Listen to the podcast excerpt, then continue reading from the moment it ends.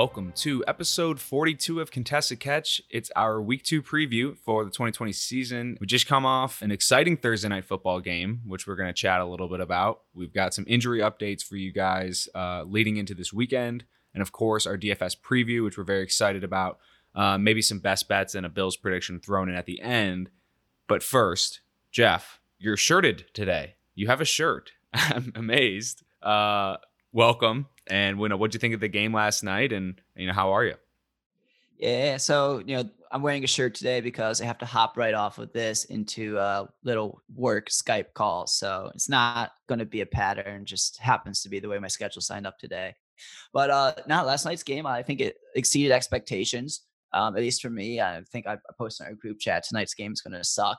Um, but you know, not that it was really ever close, but there was enough, you know, entertainment to keep me interested and good distraction while um, also trying to watch a lecture so I can you know, churn out some more data apps for us.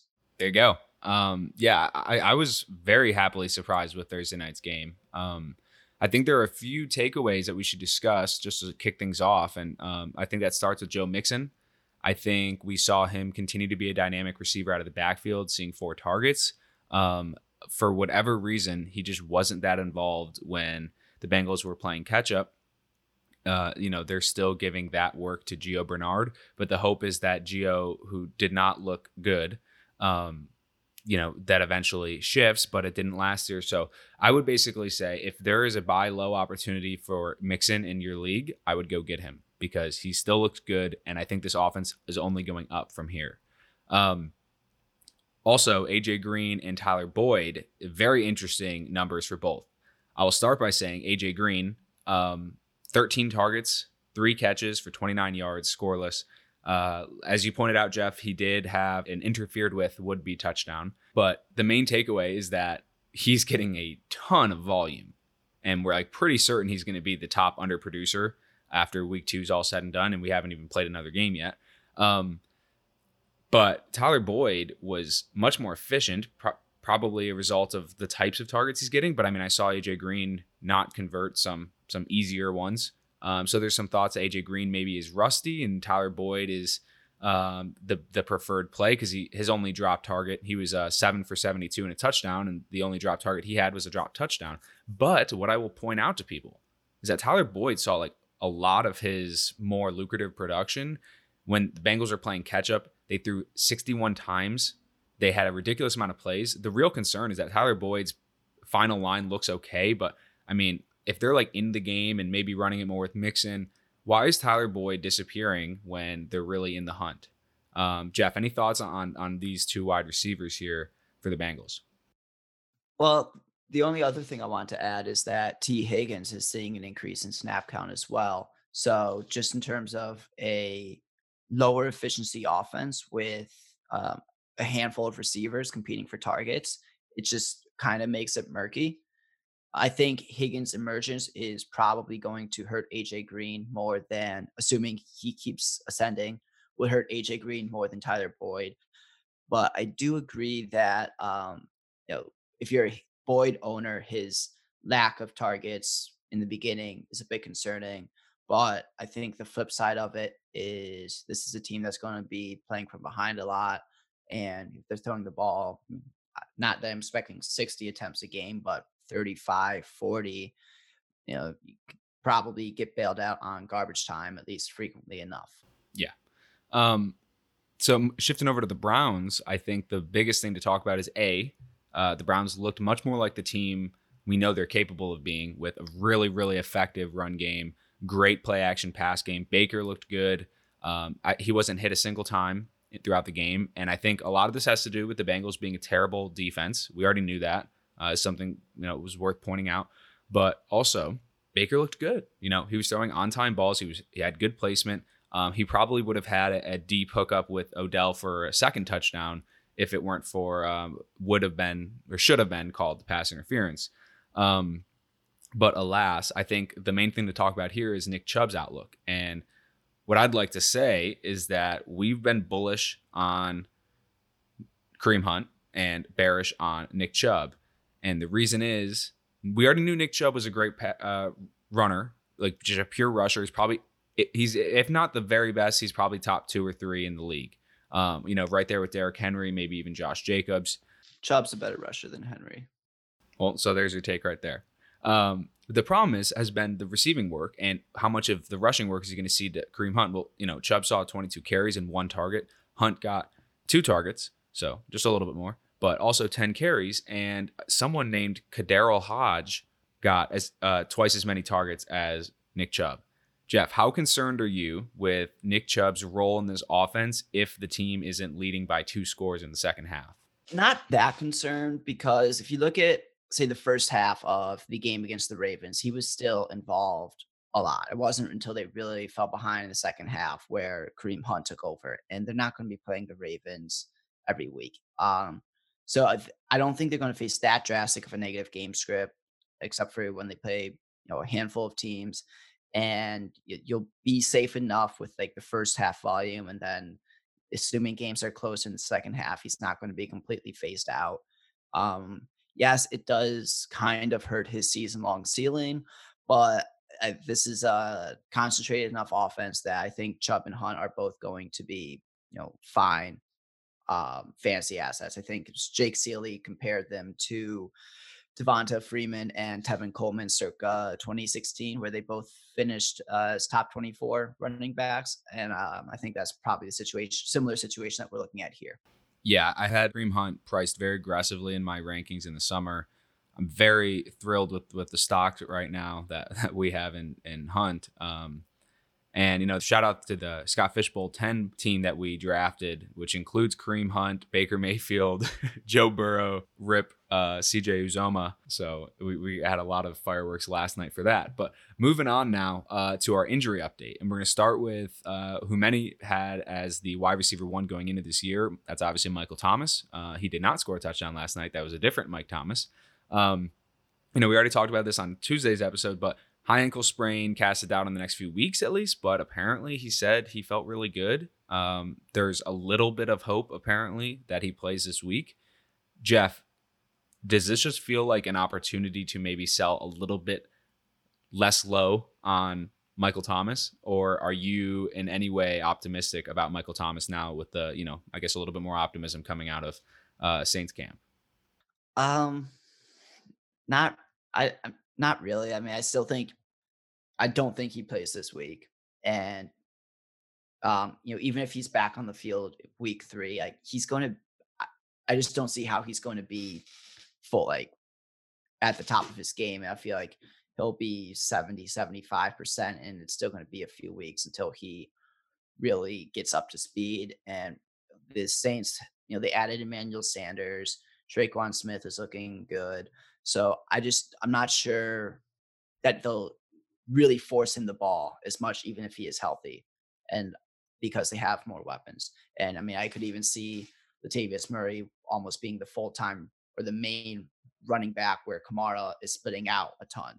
So I, I, just don't think he'll be as effective, and I don't think they're going to force him the ball the way they did last year to really be excited about his fantasy prospects over the next like two, three, four weeks. Yeah, I think I think you're right on there, and I'm also I like being optimistic about Latavius Murray's potential increased usage.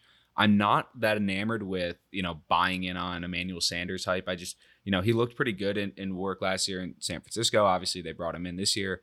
Um, I mean, Tre'Quan, I would love for a breakout from Tre'Quan. I think the real play here is Jared Cook, who looked good in week one. Obviously, had a good season last year.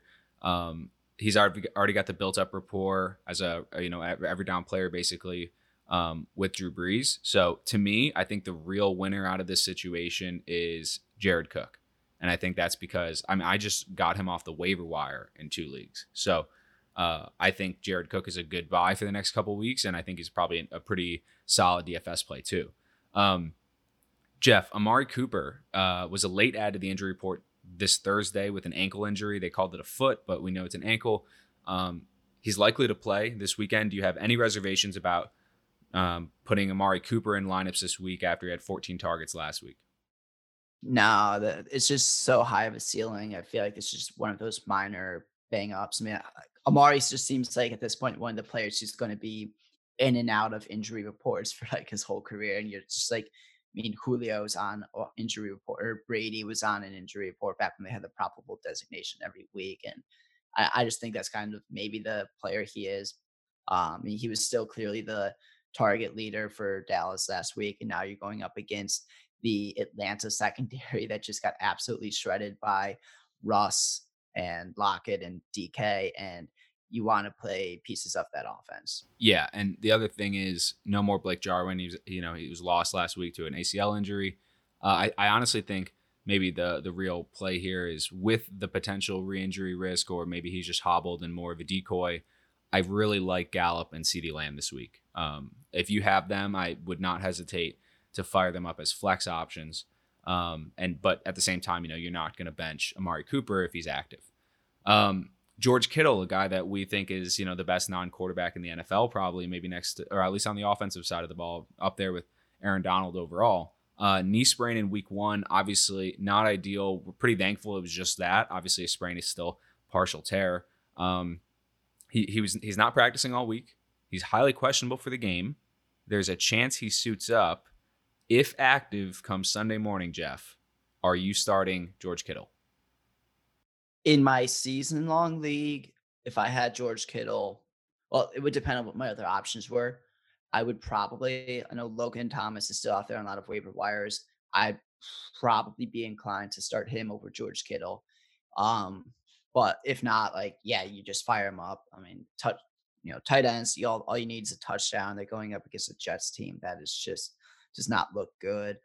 Um, D- in DFS, I'm trying to fade him hard this week. Maybe just not even play him at all. So, um, you could make an argument that Jordan Reed is the better play in week two. Um, obviously, yeah. Jordan Reed is now the backup for George Kittle, and I'm saying that as uh, you know, George Kittle might might get like you know 25 to 50 percent of snaps that uh, he normally would have if he's made active based on his knee sprain. I don't think they're going to need him to win. Obviously, the rest of the San Francisco receiving corps is pretty banged up, but to me, I'm fading George Kittle this week, even if he's active. I think um, I think that's something they don't want to mess around with, and I don't think I don't want to mess around with it either. Unfortunately, I have George Kittle in, in a lot of leagues, so um, that will be a little bit of a bummer. But I was also able to get like Dallas Goedert, Noah Fant, Jared Cook on the waiver wire in a lot of places. So uh, I, I, would look elsewhere in week two. Chris Godwin, Jeff, someone we were talking about um, offline. Obviously, there was some pessimism about being added late to the concussion protocol on Wednesday. He apparently practiced today in some capacity. Uh, he's still doubtful for Sunday, according to Bruce Arians, the head coach, and he's still in the protocol. So, Jeff, I mean, I think that this is obvious. You know, obviously, if he's active, he's probably playing. You know, we don't usually think of like in-game concussion um, re-injury risk, but you know, if you get if if he's made active on Sunday, are you doing anything different? Probably same thing as George Kittle. I would play put him in my lineup for season long, um, but I would I would not put him in a DFS lineup. And I think Scotty Miller, if he's out there on your waiver wire, you should be going out there and adding him, and especially if you're a Godwin owner. And I would play him um, before I play Godwin in DraftKings. I think someone to look out for here is Mike Evans, who apparently is over the hump with his hamstring injury. Um, we know he has eruption games, and without Chris Godwin being at 100% or even active, uh, I think there's a chance that this is one of them. I think Tom Brady is not happy with the way that his uh, week one performance is characterized, or maybe, you know, how he played just period. So, Mike Evans is an interesting play as well if you're banking or if you're, you know, trying to capture potentially one of his ceiling games every year. Um, moving on to Courtland Sutton. Obviously, he has the shoulder injury, the AC joint sprain. Apparently, he's a game time decision. Um, if they give him the go, are you playing Courtland Sutton? Yeah, yeah, I'm playing him. I'm not too concerned about that. Um, I mean, he's going to be the number one target for Drew Lock. Um, you know, we kind of saw what no, we saw what Noah Fant did on Monday Night Football, and I feel like uh, Sutton's going to do even more with that. Yeah, I, I was going to say I actually like Noah Fant again, going for the alternative here. True. Um, yeah, the biggest concern there is just overall matchup against the Steelers defense. Right. I mean, t- Tennessee's got a pretty good defense too, and they still did well enough for fantasy that I'm fine firing up Sutton, especially with like a projected 3% ownership on DraftKings. Yeah, I think there's a decent chance that the Steelers defense really knocks Drew Lock and the Denver Broncos down a peg. Um, but at this at the same time, you know, we saw enough out of this team, this offense in week one that I feel like Fant should still be uh, heavy consideration for a tight end one spot. Um, last for the injury update here, Jeff. Miles Sanders. He apparently practiced all week. Um, he's been f- practicing fully, that is. Uh, he appears to be good to go for week two, as is Lane Johnson and obviously the right tackle. Um, that's a big get back there. And Jalen Reagor is no longer ha- carrying an injury designation. Is it wheels up on Miles Sanders in week two? I'm still holding up a little bit. Obviously, if you have him in your season long league, like you're firing him up, no question. I think for DFS, I don't really want to touch this backfield this week. The matchup isn't fantastic against the Rams. Um, while Zeke had like a pretty good game rushing, they still just they got to Dak pretty well, and um, you know Aaron Donald in the inside is really just going to blow things up. And then on the you know workload, I I even if Sanders is healthy, I just don't see the Eagles giving him full bell cow work first game back from the injury. I feel like you know they might give him they'll give him most of the work, but they'll still mix in a little bit of um, Scott and Clement that I just uh, from um, DraftKings standpoint, I don't see the ceiling for week two. One more injury too with AJ Brown and a bo- uh, bone bruise in the knee. Yep, that's true. So um, yeah, he is someone who's popping a lot in our uh, lineup generator right now, but I'm sure we'll have to uh, take him out um, tomorrow once we run it again, updated for all the injury news. Yeah, I think that's smart. Um, AJ Brown has been a little bit of a concern through you know week and a half right now. So keep an eye on that, uh, especially if you are relying on him as your top receiving option in a season long league. Um, okay, so real quick, we've got a uh, a trade question here from Zach Kimbaum. He's receiving Allen Lazard, Benny Snell, and Antonio Gibson, and sending Raheem Mostert and Jalen Reagor. Which side of this trade do you like? Uh, most Raheem Mostert and Jalen Reagor. I mean, Mostert looks like uh lower end RB one right now with that offense. So, um, you know, usually I like the side that's getting the best player, and that's Raheem. Yeah, I also think there's actually a lot of guys that are interesting in this trade. I think getting, you know, it's not really buying low, but getting um, Antonio Gibson in this feels like almost like a throw in.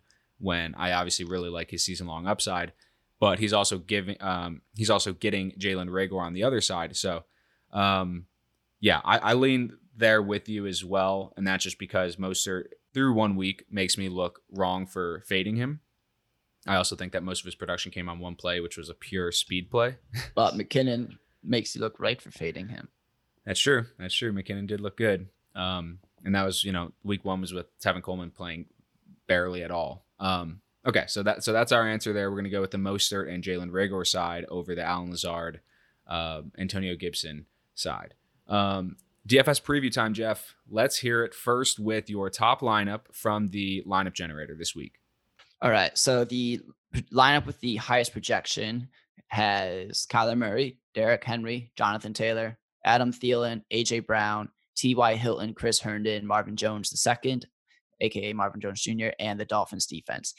Obviously, as I mentioned, there's a little issue with AJ Brown and the injury. So, you know, that probably won't be our best lineup when uh, we update everything. But you know, so this one where um, it had a little bit of the Titan stack with Henry and Brown, and then the Colts um, Lions game was the other stack with Taylor Hilton and Marvin Jones.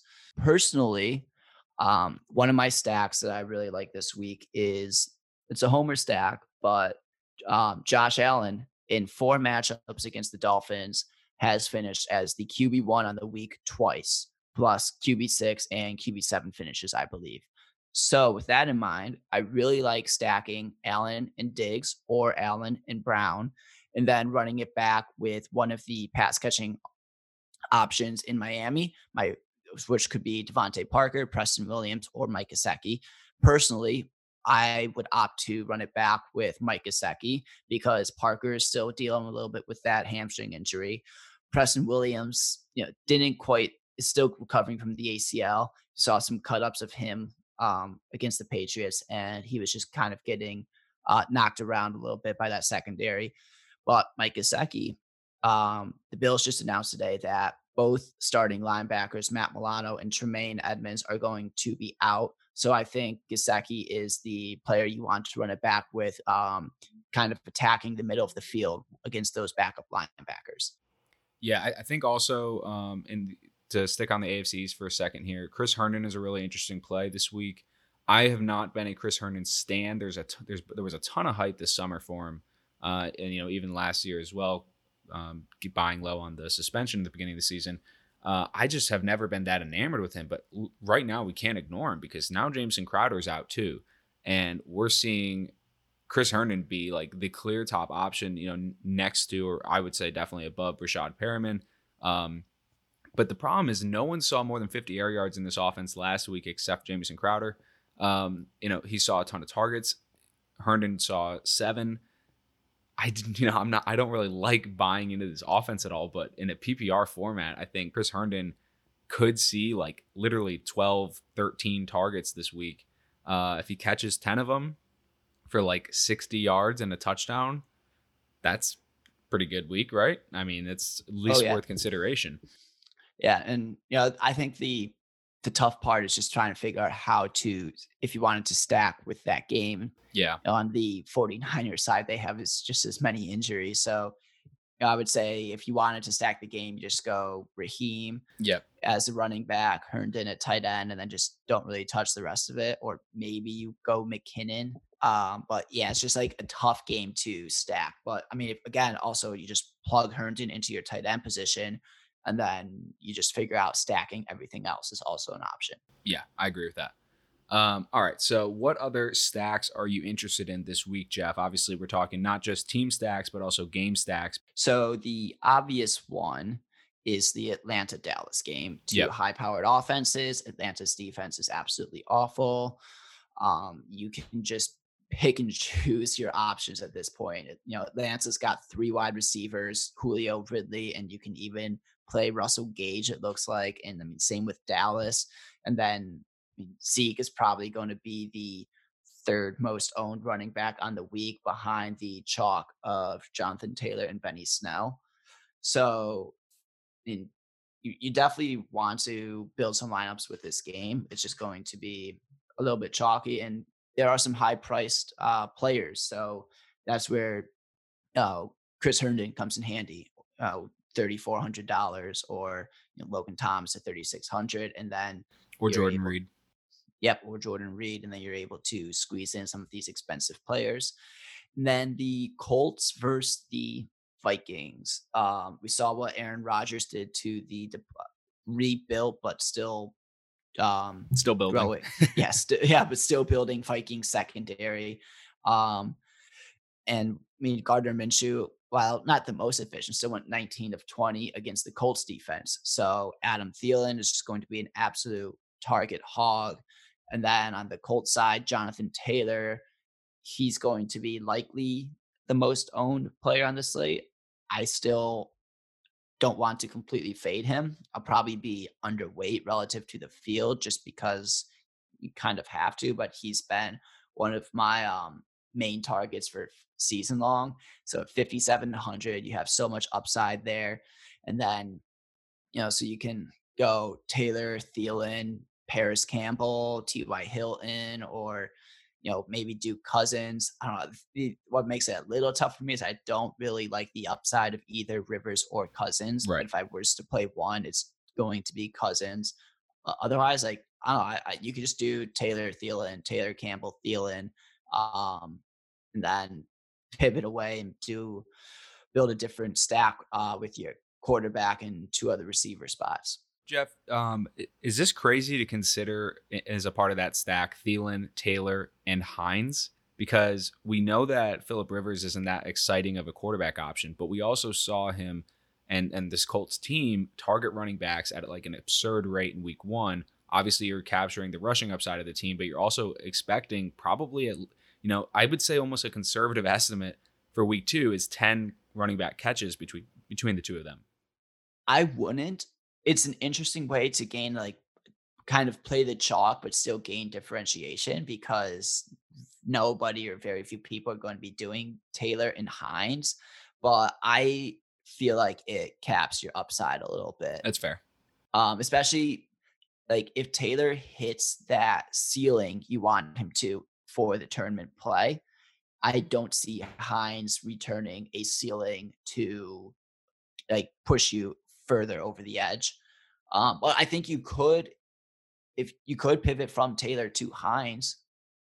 Yeah, that that was well. I think I, I think that would be smarter than um, playing both of them. And here's the reasoning for Hines too to still be optimistic is that we saw him be the red zone back in week one. Um, I think that they're obviously the the bull case for Jonathan Taylor season long is very clear. We're very excited about him. Um, but at the same time, we're only one week removed from Nyheim Hines being the red zone back. I don't think that that has necessarily changed. So, is Taylor going to pop for big plays? Yes, but he has such his acceleration's unreal. I mean, he reached 20 miles per hour on like a five yard play. Yep. Yeah. So I, I mean, I just think that really the role that we know Taylor is eventually going to get might not come in week two, and therefore I still think that that could be found in Nyheim Hines getting you know six plus targets or catches um, and the red zone role. So I wouldn't completely throw Hines out of the mix either. All right, Jeff. Is there is there anyone that stands out as a favorite play of yours? Maybe an isolated player um, that isn't a part of one of the stacks you mentioned, or just someone that you want in your top lineups this week? Not yet. I mean, I think there's just a lot of good plays. Uh, Will Fuller seems like uh, you know, he's just like in every week you need to get him in. Especially, I think that Baltimore going to be running it up against Houston again. That Fuller's going to have to be fed. I don't know. There's, but there's not really any one player that I'm like, okay, I gotta get him in. In in cash, actually, the one thing is I think Christian McCaffrey's a little bit of a fade for me this week. Interesting. Uh, okay, it's the exact opposite of what you asked, but well, that's um that's good to know because he's someone that a lot of people will probably be building around. Yeah. So two of his worst games last year were against the Bucs.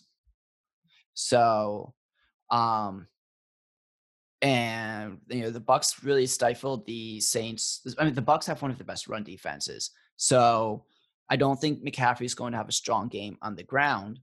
And I would, um, so that means he's going to have to score via passing. And at least last week, he did not put up really the reception totals he was last year. Maybe it was just the first game, but there's uh, a little bit more weapons for uh, Teddy to throw the ball around to. And I question um, how high that receiving ceiling is going to be, at least for this week. So when he's still consistently one of the more owned players on the slate, and he's uh, 1600 more than the next most expensive player, um, I would rather be underweight and I'd rather pivot down to Derrick Henry at 7,900, Zeke at 8,200.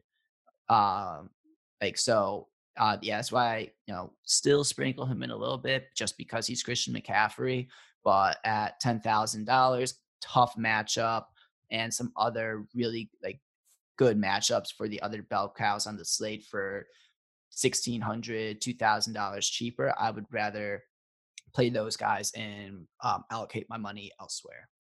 I've got I've got one for you, Jeff. Um, and it's a guy that I think we can both agree underperformed in week one. Um, and that's DJ Chark. And the reason is the Jags are more than a touchdown underdogs. They're seven and a half is the line right now. Um, we saw Chark get only four targets in week one, and we know that he's the number one wide receiver. He also got 39% of the air yards in week one. Gardner Minshew looked good, but I think this team's going to be playing catch up for most of the game. And I think they are determined to, uh, you know, beat this Tennessee team that has routinely embarrassed the Jags. So uh, that would be someone that I'm interested in playing this week.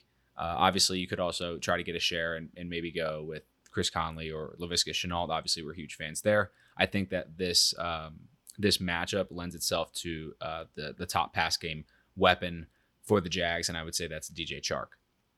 Yeah, I think Mark Ingram is another.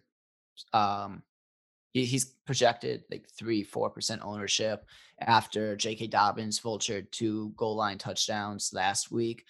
Um, I think it's possible that oh, now they it's Ingram's week against you know against the bad Houston defense. We saw what Edwards Helaire did. That if Ingram gets the goal line work, okay, boom, two touchdowns, and you've you know more than hit your line on that 5400. Yep, fair enough. Um, all right, so moving on to our best bets coverage. Uh, for this week, we've got a couple bets. We uh, hit three or four last week, which I'm excited about. Um, barely missed on that Dallas Rams game. Um, but we're running it back against the Rams this week. I'm going Eagles plus one. And I think that the public is kind of still thinking, oh, the Eagles, you know, they got absolutely decimated by that Washington football team front seven. Um, obviously, you know, the Rams are led by Aaron Donald on the, in the trenches. And I still think that that is a mismatch, but they get Lane Johnson back. Uh, Jalen Reagor is more healthy than he was. Um, they get Miles Sanders back. I think that this Eagles team is uh, angry and ready to uh, rebound after a really, really rough week one finish. Um, so that's the first one for me. I would also go Bills money line, and the reason I'm not going Bills spread against the, the, the Dolphins is that I always live in fear of Ryan Fitzpatrick against the Bills. Uh, he's just, you know, it just feels like one of those games that he's going to make it closer than it probably otherwise should be. Um, the other thing is the Bills are missing their two top linebackers in Tremaine Edmunds and Matt Milano. So this vaunted defense is a little bit um, damaged going into this week. The next one I like is Kansas City Chiefs minus nine. Obviously, you know, heavy, heavy favorite, but uh, against the Chargers, this Chargers team did not look good in week one. Uh, they're, you know, they're just not this the team that I think is going to take down the Chiefs. And I think nine is a pretty aggressive line, but the Chiefs did not debut any of the really, really um, creative play calls with Clyde Edwards Helaire in week one. I, I feel like that speaks more broadly to them feeling like they didn't need it against the Texans. You could maybe make the same argument uh, for them against the Chargers, but more so, what I really think is they have plenty of tricks up their sleeve, and I wouldn't be surprised if they want to start uh, getting Tyreek and, and Clyde Edwards Helaire involved in the pass game more. So I like the Chiefs to dominate the Chargers this week. Um, and then the last one is a little bit of a riskier one, so take note. Uh, but Washington football team money line plus 255 against the Cardinals. Uh, I think the Cardinals are a solid team, but I don't think that they are necessarily going to beat the the Washington team uh, by a touchdown. I think that the front seven for Washington really gives a lot of uh, encouraging signs about this this defense. But not only that, we didn't see Arizona stop a tight end last year. Logan Thomas uh, looks like a pretty interesting play, like Jeff already said in DFS. But also Terry McLaurin had a quiet week one. I think he comes out looking better. I think Dwayne Haskins um, had a had a better finish to week one and maybe just had some second year slow starts uh, in, in the first half. So I like Washington to keep its momentum in week two and to take down the Cardinals. So, Jeff, any thoughts on any of those plays this week? I disagree with you on the Eagles Rams game. Um, I just um, I think the Rams are probably going to win that, and I have them in a teaser, which I already hit the first leg. So it was Chiefs minus eight and a half, Rams minus one and a half, Bengals plus six, Seahawks minus four, six point teaser. So um, you know, so that means like now I just need the Chiefs to cover two and a half. I need the Rams to cover four and a half, etc.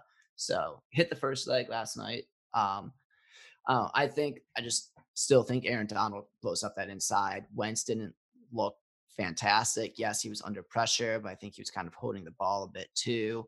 Um, and I feel like we might have been sleeping on the Rams a little bit too heavily this summer.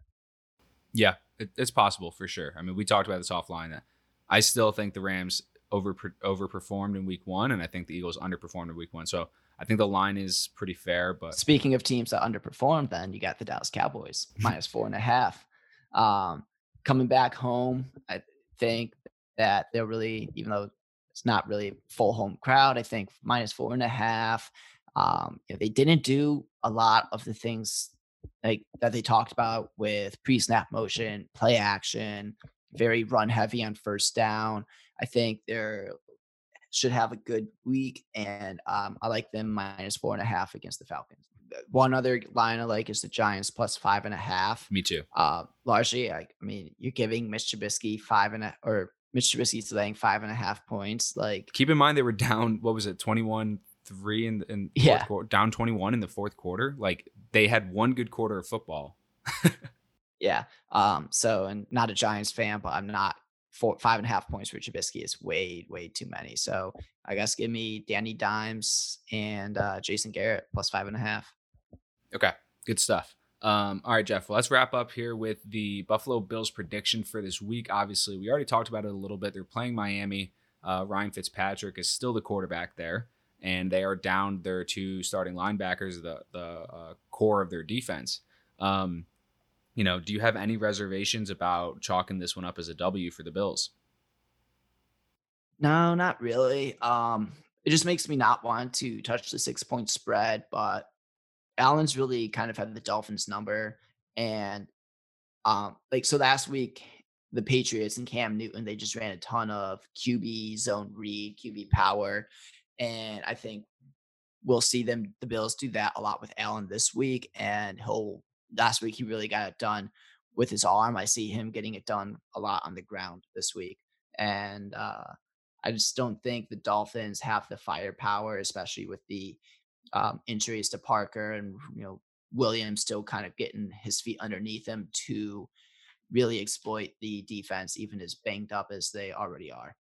If I'm gonna bet, I, am gonna bet on the money line because I just I don't I don't trust Ryan Fitzpatrick to let the Bills win by that much. But at the same time, that's that's where I'm going with for this week. So um, hopefully we're 2 and 0 there. And everyone listening, we hope you guys have a great week in DFS and season long fantasy continue to enjoy it. You know, we're talking about week two here. It already feels like we're just thrown back in the mix, but don't forget, you know, we took we took a lot of football for granted. So uh, one of the lessons I'm taking with me into week two is just trying to sit back and enjoy having football again and not stressing too much about the numbers and every single goddamn play like I did in week one. So with that said, Jeff, any final thoughts here? Um, Ronald Jones the second, two touchdowns this week, 100 yards. Wow okay, you heard that. Uh, probably got to toss him into a DFS lineup now. Um, good stuff. Okay, that does it for episode 42 of Contested Catch. We hope you guys enjoyed. Good luck, and we'll hope to catch you next time.